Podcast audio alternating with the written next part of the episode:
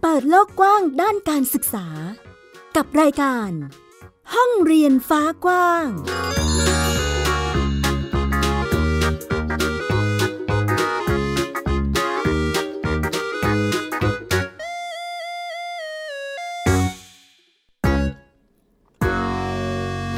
สวัสดีค่ะ คุณผู้ฟังต้อนรับคุณผู้ฟังทุกท่านเข้าสู่รายการห้องเรียนฟ้ากว้าง กลับมาพบกับมิวอัยราสนศรีเช่นเคยค่ะ ยังคงเอาเรื่องราวข่าวสารด้านการศึกษาทั้งในระบบและนอกระบบ รวมไปถึงการจัดการศึกษาในสถานการณ์ที่มีการแพร่ระบาดของโควิด -19 มาอัปเดตให้คุณผู้ฟังได้รับฟังกันเช่นเคยนะคะ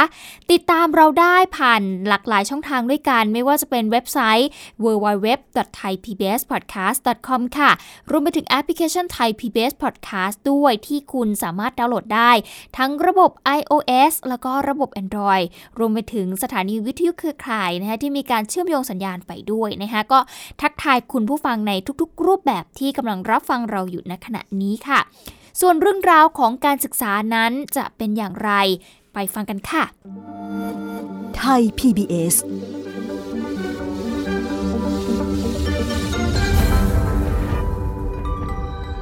อย่างที่บอกไปเรายังอยู่ในสถานการณ์การแพร่ระบาดของโควิด -19 ทำให้น้องๆ นักเรียนในหลายพื้นที่ ก็ยังคงต้องเรียนในรูปแบบออนไลน์ หรือออนแฮนกันอยู่นะคะ ก็คือได้ใบงานกลับไปทำที่บ้าน ไม่สามารถที่จะไปเรียนรู้ในโรงเรียนได้ เนื่องจากว่าการแพร่ระบาดณตอนนี้ยังไม่ปลอดภัยสำหรับเด็กๆ นั่นเองค่ะ ซึ่งแน่นอนว่าการเรียนในรูปแบบออนไลน์เนี่ยก็ยังคงเป็นปัญหาหลักอยู่ ในการเรียนณขณะนี้ หลายพื้นที่พยายามที่จะปรับตัวค่ะ ไม่ว่าจะเป็นเด็กๆ ตั้งแต่ระดับชั้นอนุบาล ประถมมัธยม รวมไปถึงระดับอุดมศึกษาด้วย มีปัญหากับ หลายพื้นที่เลยทีเดียวค่ะ ซึ่งวันนี้นะคะคุณผู้ฟังเราจะพาไปติดตามการเรียนออนไลน์ของน้องๆ ในระดับอุดมศึกษากันบ้าง การที่เด็กๆเเขามีปัญหาสัญญาณอินเทอร์เน็ต ไม่เสถียรในการเรียนออนไลน์นั้นเนี่ย มันจะมีผลต่อการเรียนอย่างไร ไปติดตามกับนักศึกษาสาขาวิชาการสื่อสารสื่อใหม่ มหาวิทยาลัยพะเยาค่ะ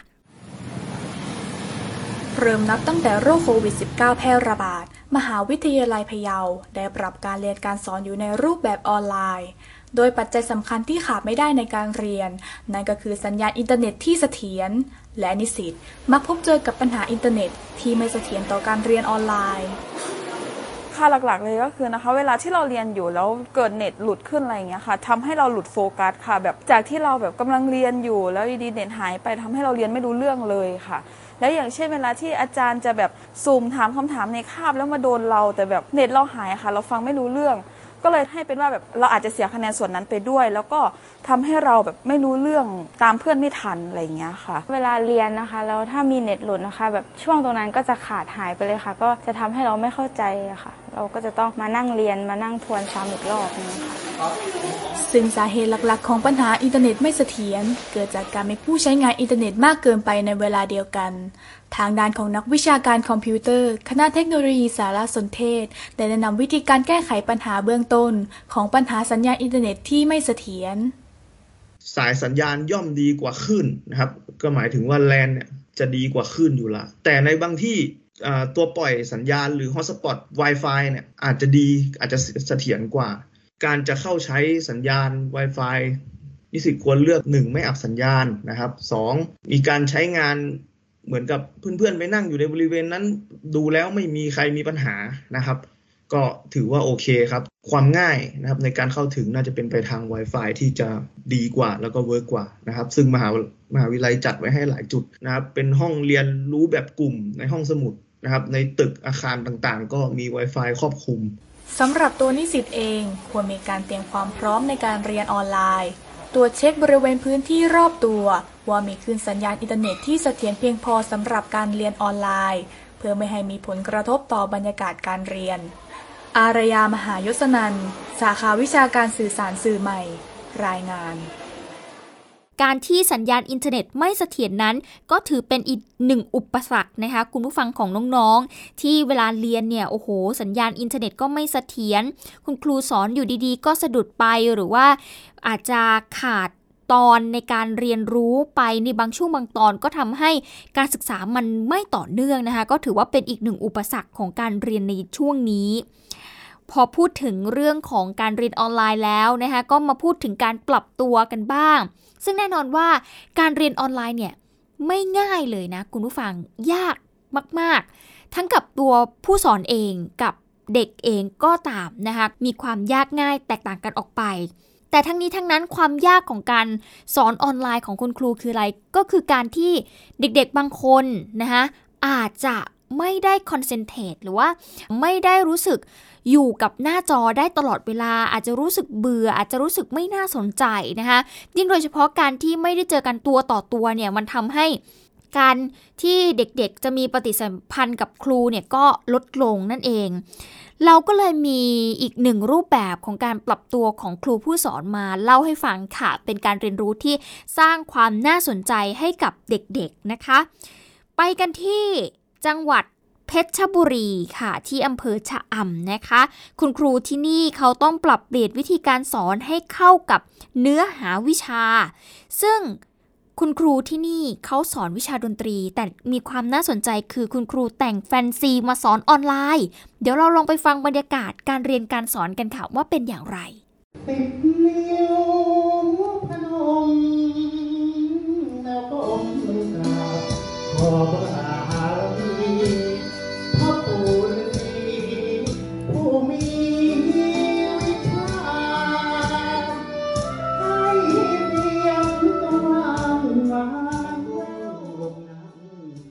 นี่ก็เป็นการสอนวิชาดนตรีผ่านช่องทางออนไลน์ ของคุณครูโรงเรียนเทศบาลหนึ่งบ้านชะอำจังหวัดเพชรบุรีนะคะ ในหัวข้อ หลักการฟังดนตรีของน้องๆนนักเรียนชั้นมัธยมศึกษาปีที่ 3 ค่ะ เพื่อให้นักเรียนนั้นสนใจและไม่เบื่อกับการสอนแบบออนไลน์นั่นเอง นายนัทพล ม่วงทองนะคะ เป็นคุณครูดนตรีไทย โรงเรียนเทศบาลหนึ่งบ้านชะอำ แล้วก็นายเอกลักษณ์ขาวผ่องค่ะ ซึ่งเป็นคุณครูโรงเรียนเทศบาล 7 บอกว่า ได้มีการร่วมกันสอนวิชาดนตรีด้วยวิธีนี้ เนื่องจากสถานการณ์การแพร่ระบาดของโควิด -19 ก็เลยมีคำสั่งทำให้ต้องปิดโรงเรียนนะคะแล้วก็เปลี่ยนมาสอนแบบออนไลน์ พบว่าเด็กๆเนี่ย เขาไม่ค่อยสนใจที่จะเข้าระบบไปเรียน ไม่ค่อยใส่ใจกับการเรียนเท่าที่ควรนะคะคุณครูจึงได้คิดหาวิธีการดึงดูดให้นักเรียนเนี่ยเข้าไปเรียนออนไลน์ค่ะ โดยการแต่งชุดแฟนซีแต่งชุดลูกทุ่งบ้างนะคะแต่งเป็นนักร้องลูกทุ่ง หรือแม้แต่แต่งเป็นคุณเสกโลโซ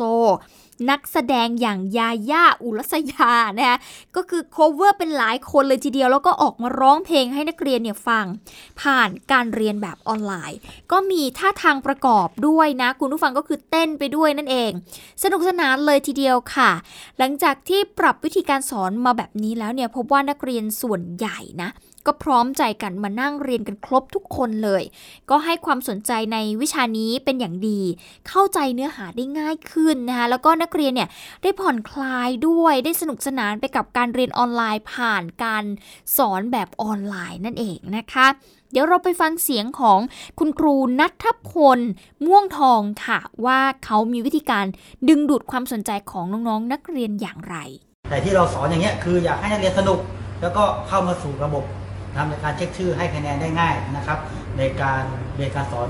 เราก็อยากให้นักเรียนได้สนุกสนานไม่เครียดจนเกินไปนะครับ ก็อยากให้นักเรียนเข้ามาเรียนกันเยอะๆนะครับฝากบอกถึงนักเรียนนะครับที่ยังไม่เข้ามาสู่ในการเรียนในรูปแบบออนไลน์นะครับ ให้เรียนเข้ามาเถอะครับนะครับ เราเข้ามามาเจอกันนะครับในช่วงโควิดเราอาจจะไม่ได้เจอกันตัวจริง เราก็มาเจอกันในการเรียนออนไลน์ตรงนี้นะฮะมาเรียนกันสนุกสไตล์ครูเอ็กนะฮะ คุณครูยังบอกอีกด้วยนะคะว่าทางโรงเรียนเนี่ยเข้าใจว่านักเรียนหายจากระบบไป ไม่ใช่เพราะว่าไม่อยากเรียนออนไลน์นะ ซึ่งผู้ปกครองบางคนเนี่ยก็พร้อมที่จะให้เด็กๆเขาเรียนออนไลน์กัน แต่นักเรียนไม่พร้อม บางคนเนี่ยผู้ปกครองก็ไม่พร้อมค่ะ ก็สามารถที่จะแจ้งครูประจำชั้นมาได้ว่า ที่บ้านเนี่ยมันไม่มีอินเทอร์เน็ตนะ หรือว่าติดปัญหาตรงไหน ทางโรงเรียนเนี่ยจะได้ทราบ แล้วก็แจกใบงานกลับไปทำที่บ้านนะคะ ดังนั้นเรื่องของการเรียนออนไลน์เนี่ยมันต้องเป็นการสื่อสารกันเนาะเพราะว่าบางจุดมันยังไปไม่ถึงจริง ๆ ดังนั้นผู้ปกครองเองก็ต้องใส่ใจในเรื่องนี้ด้วยนะคะแจ้งปัญหาอุปสรรคไปยังคุณครูผู้สอนเพื่อที่เขาจะได้หา แผนสำรองในการที่จะให้นักเรียนนั้นเรียนต่อไป ไม่จำเป็นจะต้องมานั่งเรียนออนไลน์ ล่าสุดดิฉันเห็นคลิปหนึ่งที่เป็นไวรัลอยู่ณขณะนี้ ซึ่งน่ารักมากๆนะคะเป็นน้องนักเรียนชั้นมัธยมศึกษาปีที่ 5 ถ้าดิฉันจำไม่ผิดเป็นเด็กหญิง เธอคนนี้ค่ะ อัดวิดีโอ แล้วก็ส่งมาให้คุณครู เพราะว่าเธอเนี่ยไฟดับ ที่บ้านของเธอไฟดับนะคะเธอก็ถ่ายเป็นคลิปวิดีโอให้คุณครูดูเลยว่า เนี่ยคุณครูคะไฟก็เปิดไม่ติด พัดลมก็เปิดไม่ติดทำอะไรก็ไม่ได้เลย ตอนนี้ที่บ้านหนูไฟดับนะทำให้ไม่สามารถที่จะเข้าเรียนออนไลน์ได้ ถามว่าหนูทำไมถ่ายคลิปวิดีโอและส่งให้ครูได้ตอนนี้ ยังถ่ายได้อยู่เพราะมือถือหนู เหลือแบต20% จริงอยู่ที่ 20%อาจจะเข้าเรียนได้แต่สักพักมันอาจจะตัดไปอะไรอย่างเงี้ยนะคะ ก็เธอก็ส่งเป็นคลิปวิดีโอไปให้คุณครูเพื่อที่จะขออนุญาตลาการเรียนในชั่วโมงนั้นไปก่อน เพราะว่าที่บ้านเธอเนี่ยไฟดับ นี่ก็ถือว่าเป็นอีกหนึ่งปัญหาเหมือนกันนะ คุณผู้ฟังแต่ว่าอาจจะพบไม่บ่อยมากนักนะคะกับอุปสรรคของการเรียนออนไลน์ บางคนอาจจะไม่ใช่ว่าไม่มีอุปสรรคไม่มีอุปกรณ์ แต่ว่าอาจจะเป็น อ่าอุบิเหตุที่เกิดขึ้นณนะตอนนั้นสภาพอากาศไม่ดีทำให้ไฟฟ้าดับอะไรอย่างเงี้ยนะคะ ก็เห็นใจกับเด็กๆ ในยุคนี้จริง ๆ ที่ต้องมาเรียนออนไลน์ แล้วก็มีปัญหาอุปสรรคที่ทำให้การเรียนเนี่ยอาจจะสะดุดไปบ้างนั่นเองนะคะแต่ทั้งนี้ทั้งนั้นคุณครูก็พร้อมที่จะรับฟังแล้วก็ปรับตัวกันไป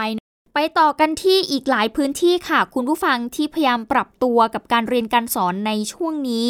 หลายพื้นที่ยังสามารถที่จะเดินทางไปเรียนรู้นอกพื้นที่ได้นะคะเนื่องจากว่าการแพร่ระบาดอาจจะไม่ได้มากนัก หรือว่าการดูแล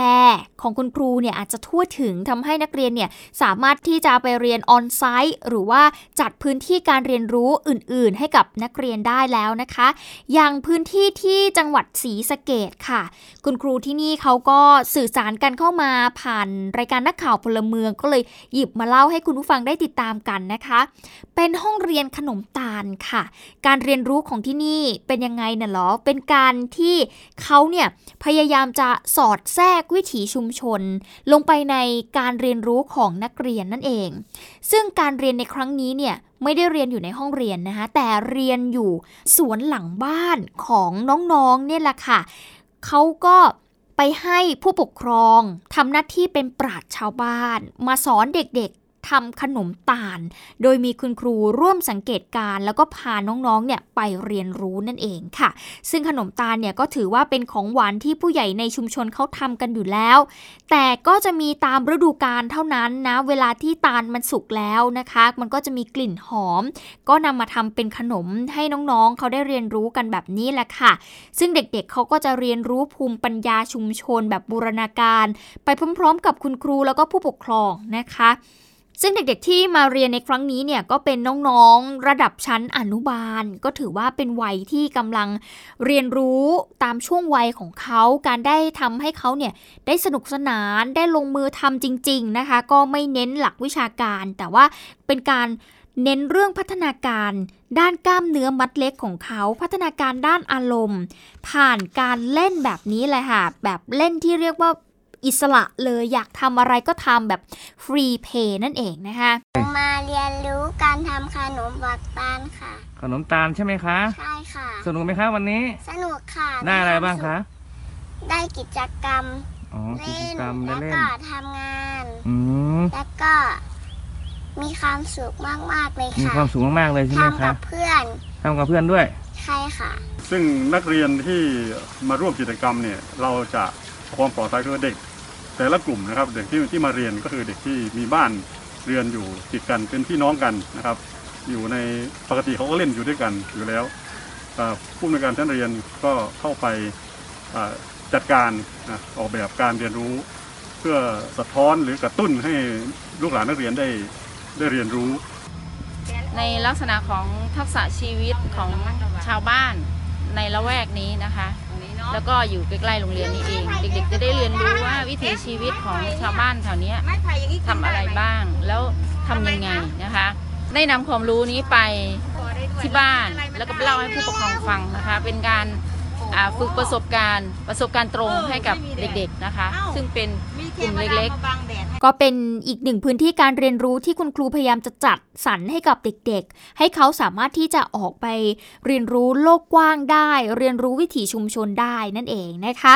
ไปอีกหนึ่งพื้นที่ที่อำเภอสีชมพูจังหวัดขอนแก่นค่ะ ที่นี่ก็มีกิจกรรมการเรียนรู้ห้องเรียนธรรมชาติทุกวันพุธเหมือนกันนะคะแต่ที่นี่เนี่ยจะเป็นนักเรียนชั้นมัธยมศึกษาค่ะ โดยจะใช้เวลาช่วงบ่าย หลังจากที่เรียนออนไลน์เสร็จแล้วเนี่ย ก็มาออกแบบห้องเรียน อย่างวิชาหลงป่าศาสตร์โอ้โหหลงป่าหมายถึงหลงทางหลงเข้าไปในป่าศาสตร์ก็คือศาสตร์การเรียนรู้อะไรอย่างนี้นะคะน้องๆเขาก็จะไปสำรวจพื้นที่ป่ารอบๆชุมชน ก็จะได้เรียนรู้เรื่องราวต่างๆนะคะอย่างเช่นเห็ดป่ารู้จักต้นไม้ชนิดต่างๆ โดยจะมีผู้ใหญ่เนี่ยคอยให้ความรู้ในระหว่างทาง ซึ่งคุณครูสัญญามัคครินนะคะก็ รายงานเข้ามาผ่านนักข่าวพลเมืองเขาบอกว่า ก็จะมีการเรียนรู้แบบนี้แหละผัดเปลี่ยนกันไปในแต่ละสัปดาห์ของน้องๆที่โรงเรียนนี้นั่นเองนะคะ ก็เป็นอีกหนึ่งพื้นที่การเรียนรู้ค่ะที่สื่อสารกันเข้ามานะคะคุณผู้ฟังไปต่อกันที่ร้านหนังสือมือสองในตำบลบ่อยางอำเภอเมืองสงขลากันบ้าง เป็นการเปิดพื้นที่ให้กับเหล่านักอ่าน จนกลายเป็นพื้นที่การเรียนรู้ในยามว่างของเด็กๆ ในชุมชนค่ะ เราจะไปติดตามเรื่องนี้กับนักศึกษานิเทศศาสตร์ มหาวิทยาลัยราชภัฏสงขลาค่ะ ร้านหนังสือมือสองจิปาถะเป็นร้านหนังสือขนาดเล็กที่ตั้งอยู่ใจกลางเมืองชุมชนตำบลบ่อยางอำเภอเมืองจังหวัดสงขลาโดยคุณจตุพรสุวรรณมณีเจ้าของร้านแห่งนี้ เริ่มต้นจากการชื่นชอบ เก็บสะสม และอยากส่งต่อนหนังสือให้กับคนที่สนใจด้านการอ่าน สามารถเข้าถึงหนังสือได้ในราคาถูก พร้อมทั้งเปิดโอกาสให้ทุกคนเข้ามาอ่านหนังสือภายในร้าน โดยไม่จำเป็นต้องซื้อ เพื่อส่งเสริมให้เด็กๆ และคนทั่วไปหันมาอ่านหนังสือกันมากขึ้นหนึ่งคนได้ซื้อของถูกสองเด็กได้เอ่อเด็กมีการอ่านหนังสือ ได้ระดับหนึ่งช่วยเหลือเด็ก มาซื้อหนังสือมือสองครับ เพราะว่ามีหนังสือหลายประเภทให้เลือก แล้วก็ราคาถูกด้วยครับ นอกจากหนังสือมือสองแล้ว คุณจตุพร ยังเปิดขายสิ่งของเครื่องใช้มือสองอื่น ๆ อีกหลายอย่าง ให้กับลูกค้าที่มีกำลังซื้อน้อย พร้อมกับบริการรับซ่อมและดูแลสินค้าที่ซื้อจากร้านตลอดชีพ เป็นอาชีพเสริมที่ไม่เน้นรายได้ทำแล้วมีความสุข และรักในสิ่งที่ทำอยากจะส่งเสริมให้เด็กห รือคนทั่วๆไปเนี่ยมาหยิบมาจับมาอ่าน มันหันมาอ่านหนังสือได้มากขึ้นดีกว่า เราไปจับโทรศัพท์ เด็กได้รักการอ่านนะครับร้านหนังสือมือสองจิปาถะได้กลายเป็นแหล่งเรียนรู้ให้คนที่สนใจ ที่ไม่เพียงต้องซื้อกลับไปเท่านั้น แต่ยังเป็นพื้นที่ให้คำแนะนำและคอยให้คำปรึกษาสำหรับนักอ่านมือใหม่ที่อยากลองเปิดใจอ่านหนังสือ นักศึกษานิเทศศาสตร์มหาวิทยาลัยราชภัฏสงขลารายงาน ก็ถือเป็นอีกหนึ่งพื้นที่การเรียนรู้ของเด็กๆ ในชุมชนไปนะคะ ถือว่าร้านหนังสือเนี่ยก็ยังมีประโยชน์ต่อเราอยู่ต่อเด็กๆ ต่อชุมชนอยู่นะคะ ดังนั้นก็เป็นอีกหนึ่งกำลังใจให้สำหรับร้านหนังสือร้านนี้เพื่อที่จะเป็นพื้นที่การเรียนรู้ให้กับน้องๆต่อไปนะคะ เอาล่ะ เดี๋ยวเราไปติดตามเรื่องราวการศึกษาของนักเรียนไทยในประเทศจีนกันบ้าง ตอนนี้เราต้องบอกจริง ๆ ว่าโควิด -19 ส่งผลกระทบ ต่อการเรียนอย่างหนักมาก ไม่ใช่แค่ เด็กไทยที่เรียนอยู่ในระบบเท่านั้น แต่เด็กที่เขาเรียนต่างประเทศ เขาก็ได้รับปัญหาเหมือนกัน เราไปติดตามเรื่องนี้กับช่วง Worldwide Education ค่ะ Worldwide Education จีนก็เป็นอีกหนึ่งในประเทศที่ใช้มาตรการควบคุมการแพร่ระบาดอย่างเข้มข้นนะคะ รวมไปถึงการจำกัดการเดินทางเข้าประเทศของชาวต่างชาติด้วย ซึ่งเรื่องนี้ส่งผลกระทบต่อนักศึกษาไทยเป็นอย่างมากค่ะ โดยเฉพาะอย่างยิ่งกลุ่มเด็กนักเรียนทุนที่เสียโอกาสทั้งเรื่องของการเรียน และทุนการศึกษา คุณสาวลักษณ์จากวิวัฒนากุลนะคะได้ไปพูดคุยกับนักเรียนไทยกลุ่มนี้ ถึงปัญหาที่พวกเขากำลังเผชิญ เราไปติดตามเรื่องนี้จากรายงานค่ะ ทุกวันจันทร์ถึงวันศุกร์คุณพงศกรตันตาราวงศาจะต้องมาทำวิจัยตัวอย่างดินที่ห้องแลบของภาควิชาปฐพีวิทยาคณะเกษตร มหาวิทยาลัยเกษตรศาสตร์ ซึ่งเป็นส่วนหนึ่งของการเรียนในระดับปริญญาเอก ทั้งๆทที่ในความเป็นจริงแล้ว คุณพงศกรควรจะต้องทำวิจัยอยู่ที่ห้องแลบในกรุงปักกิ่งของจีน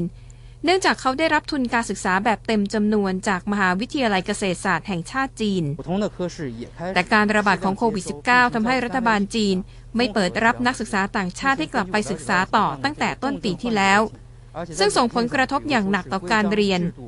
แม้ทางมหาวิทยาลัยจะเปิดให้เรียนออนไลน์ แต่วิธีนี้ไม่ตอบโจทย์ นอกจากนี้การที่เขาไม่สามารถกลับไปเรียนที่ประเทศจีนได้ ยังทำให้เขาเสียโอกาสที่จะได้รับทุนการศึกษาอีกด้วย คุณพงศกรจึงตัดสินใจหางานทำไปพร้อมๆ กับการทำงานวิจัยของตัวเอง เพื่อให้การเรียนสะดุดน้อยที่สุด อย่างผมก็ตัดสินใจกลับมาไทยปุ๊บพอเรามาแบบเออมาทำวิจัยที่นี่เราก็ขอความช่วยเหลือจากอาจารย์ครับว่าเออแบบขอทำที่นี่เนาะแล้วบังเอิญแบบว่าเราก็บอกจารย์เออแบบถ้าแบบมีอะไรช่วยก็บอกได้แล้วพอดีอาจารย์ขามีโครงการวิจัยเข้ามาพอดีขาต้องการผู้ช่วยนักวิจัยครับผมก็เลยโอเคก็ แบบ โอเค ช่วยงานอาจารย์เขาไป แล้วก็ได้เงินตอบแทนส่วนหนึ่งแล้วก็ส่วนหนึ่งเราสามารถทำงานเราได้ด้วยอะไรเงี้ยมันก็จะหนักหน่อยแต่เราก็เราก็ไม่ได้มีทางเลือกอะไรเราก็ต้องทำแบบนั้นไป เช่นเดียวกับคุณอรสารัตนอมรพิรมที่ได้ทุนการศึกษาระดับปริญญาเอก สาขาการเมืองระหว่างประเทศ มหาวิทยาลัยฟู่ตันนครเซี่ยงไฮ้ซึ่งได้รับผลกระทบเช่นเดียวกัน ตอนนี้เธออยู่ระหว่างการทำดุษฎีนิพนธ์ในเมืองไทย ธอมองว่าการที่มีโอกาสได้ไปศึกษาต่อในประเทศจีน ช่วยให้นักศึกษาได้เรียนรู้วิธีคิด รวมถึงได้สร้างเครือข่าย ซึ่งจะมีประโยชน์อย่างมากในโลกแห่งการทำงาน แต่การระบาดของโควิด -19 อาจจะทำให้นักศึกษาไทยหลายคน สูญเสียโอกาสเหล่านี้ คือถ้ามองเป็นภาพแค่ว่าคุณได้คุณได้ใบปริญญามาอาจจะไม่เกี่ยวค่ะ แต่พูดถึงทักษะที่คุณได้จากการเรียนรู้จริงๆอะค่ะคิดว่ามันเอฟเฟกแน่ ๆ ค่ะ เพราะก็ต้องบอกว่าการที่เราแต่ละคนตัดสินใจเลือกไปเรียนอยู่ต่างประเทศ คืออาจจะไม่ใช่เฉพาะเมืองจีนเนี่ยนะคะ เราก็ต้องการไปเพื่อเรียนรู้วิธีคิดใช่ไหมคะ วิธีคิดวิธีการทำงาน วัฒนธรรม เทคโนโลยี หรือการสแม้แต่การสร้างคอนเน็ชันถ้าเกิดว่าเราดูเนี่ยเด็กรุ่นใหม่ ยุคนี้คนที่เป็นเจ้าของธุรกิจเนี่ย ส่วนใหญ่ก็คือเขามีไอเดียจากการที่แบบไปเรียนเมืองจีน หรือไปเรียนต่างประเทศใช่ไหมคะเราก็มีไอเดียมาพัฒนาธุรกิจหรือ หรือพัฒนาผลิตภัณฑ์ ซึ่งถามว่าการเรียนออนไลน์มันไม่สามารถที่จะตอบโจทย์ สิ่งเหล่านี้ได้เลยกับการที่เราตัดสินใจเพื่อที่จะไปเรียนต่างประเทศอย่างเงี้ยค่ะ做一个小板小和这样子的原因，就是说从单个部门来看更大一个宏观的去协调，但是正如马店。ก่อนหน้านี้มีกลุ่มนักศึกษาไทยที่ต้องการกลับไปเรียนต่อที่ประเทศจีน พยายามยื่นเรื่องไปยังหน่วยงานที่เกี่ยวข้อง ทั้งกระทรวงการต่างประเทศของไทย และสถานเอกอัครราชทูตจีน เพื่อขอให้ช่วยประสานงานให้นักศึกษาไทยสามารถกลับเข้าไปศึกษาต่อในประเทศจีนได้ แต่ทางสถานเอกอัครราชทูตจีนยืนยันว่า ยังไม่อนุมัติวีซ่าให้นักศึกษาต่างชาติกลับไปศึกษาต่อได้ เพราะคาดการว่าสถานการณ์การแพร่ระบาดของโควิด -19 จะรุนแรงมากขึ้นในฤดูหนาว จนถึงตอนนี้นักศึกษาไทยหลายคน เริ่มทำใจยอมรับว่าหากในท้ายที่สุดแล้วพวกเขายังไม่สามารถกลับไปเรียนต่อที่ประเทศจีนได้ ในอีก 1-2 ปีข้างหน้า หลายคนเริ่มหาช่องทางเจรจากับมหาวิทยาลัย เพื่อระงงับทุนไว้ชั่วคราว เพื่อไม่ให้เสียสิทธิ์ของทุนการศึกษาในส่วนที่ยังเหลืออยู่ รวมถึงบางคนหาทางเรียนให้จบด้วยวิธีอื่นๆ เพื่อไม่ให้สิ่งที่ทำมาทั้งหมดต้องสูญเปล่า ในขณะที่บางคนก็ตั้งความหวังว่า หากสถานการณ์การระบาดในจีนดีขึ้น รัฐบาลจีนอาจจะเปิดโอกาสให้นักศึกษาไทยได้กลับไปศึกษาต่อ สวรักษ์จากวิวัฒนากุล ไทย PBS รายงาน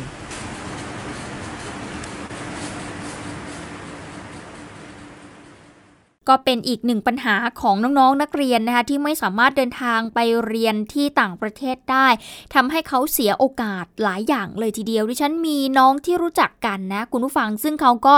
ไปเรียนต่อที่ประเทศจีนนี่แหละ ซึ่งตอนนี้เนี่ยหลังจากที่มีการแพร่ระบาดของโควิด ก็ทำให้เขาต้องเรียนที่ประเทศไทยนะคะเรียนที่ประเทศไทยในที่นี้หมายถึงเรียนออนไลน์ ไม่สามารถกลับไปประเทศจีน ไปศึกษาต่อที่นู่นได้ทำให้เขาเสียโอกาสที่จะได้ใช้ชีวิตในช่วงมหาวิทยาลัยที่เขารู้สึก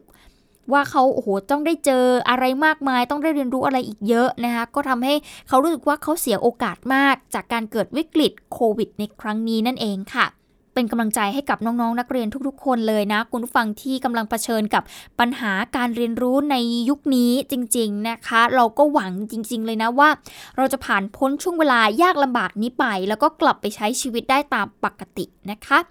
เอาละทั้งหมดนี้คือห้องเรียนฟ้ากว้างที่นำมาฝากคุณผู้ฟังในวันนี้ค่ะ เชื่อว่าน่าจะทำให้เห็นถึงสถานการณ์ แล้วก็การเรียนรู้ของเด็กๆ ว่าเป็นอย่างไรกันแล้วบ้าง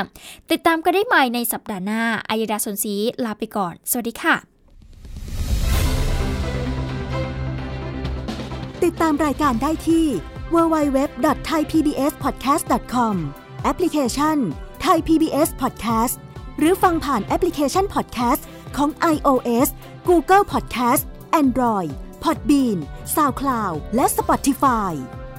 ติดตามความเคลื่อนไหวของรายการและแสดงความคิดเห็น โดยกดถูกใจที่ facebook.com/thaipbspodcast